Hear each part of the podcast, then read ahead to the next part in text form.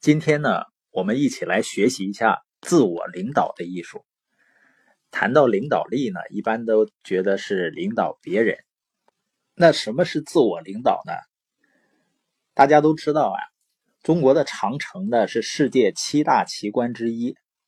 那现在保留的明长城呢，也是在几个世纪之前修建的。最初建它呢，就是为了抵御外敌的入侵。长城的城墙呢，又高又厚。当时想啊，几乎没有军队可以攻破它。但是在接下来的一百多年中呢，外敌曾经三次成功的攻破长城。在这三次攻击中呢，没有一次是敌人爬上了城墙或者真的攻破了城墙。每次长城被攻破啊，都是敌人贿赂了守卫的将军和士兵的结果。所以诗人感慨呢。万里长城万里空，百世英雄百世梦。那这件事儿对我们有什么思考呢？你发现人们花了大量的时间和精力，想各种办法解决我们面临的问题。我们努力的修筑长城，但这只是在外面的事儿上下功夫，以阻止问题发生。不幸的是呢，问题往往出在内奸身上。我们实际上没有塑造好内心的品格。那今天分享的第一个领导力法则就是冰山。大家可以想象一下冰山。那如果冰山代表着你的领导力，那水上面的百分之十代表你的技能，水下面百分之九十呢代表一个人的品格。那泰坦尼克号的电影我们是不是都看过？这艘号称永不沉没的船，曾经五次收到冰山警报。当第六次警告发出，注意有冰山，可此时呢，电报员却回话说：“闭嘴，我正忙着呢。”这是他留下的最后几个字。三十分钟后，这艘号称造物主也无法使它沉没的巨轮开始下沉了。以千计的成员和船员最终葬身在冰冷的大西洋底。那冰山生动地描绘出领导力的第一个法则，就是看不见的东西往往比看得见的东西更重要。因为把船弄沉的正是水下的那个部分。领导力也是一样，很多人错误地认为呢，领导力就是个人魅力，也就是技能和能力。那这个呢是占百分之十，是冰山露出水面的那个部分。一个人的技能呢，可以让你走上成功巅峰。然而呢，品格是继续留在巅峰的关键。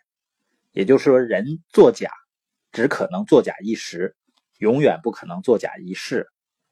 那领导力另外百分之九十的部分呢，包括一个人的自律性，比如说做正确的事儿的能力，哪怕你不喜欢这么做，但是呢，要懂得自律。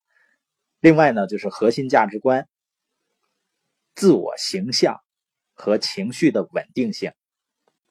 核心价值观有多重要呢？一百年前啊，一个男孩子在欧洲长大，他已经十几岁了，但从来没有接受过品格方面的教育。也就是说，他的父母呢，从没有教导过他如何分辨是非。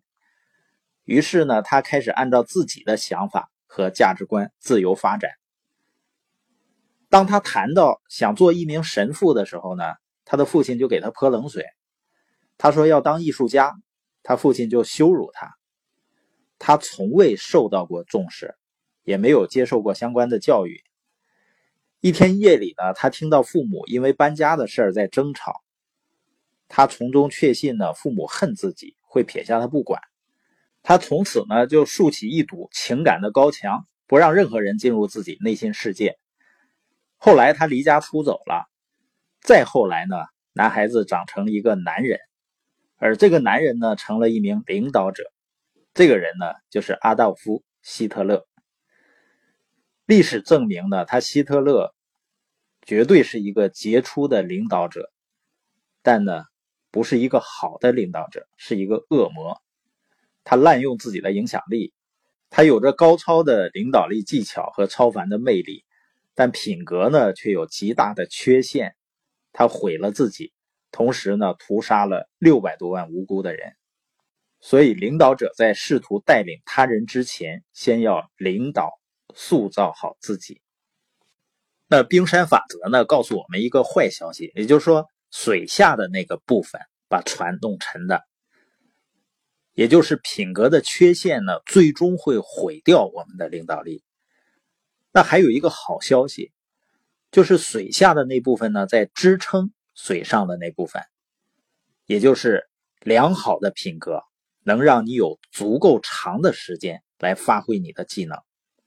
我们经常听到说“枝繁叶茂”这个词，因为没有好树结坏果子的，也没有坏树能结出好果子。我们都知道的楚城啊，曾经有一段时间，那个橙子出现了口味不好的问题，所以褚时健呢下决心砍掉一些树。给树和树之间呢留下足够的空间，因为他明白呢，就是把树营养好了，那果子呢自然就好。也就是没有根不可能有果实，所有外表的东西都源自内心。我们看到一个果实，我们就知道这个树的品种，外表是内在的生动写照。所以呢，我们相信呢，成长。永远是大于成功的，因为只有成长才能带来真正的持久的成功。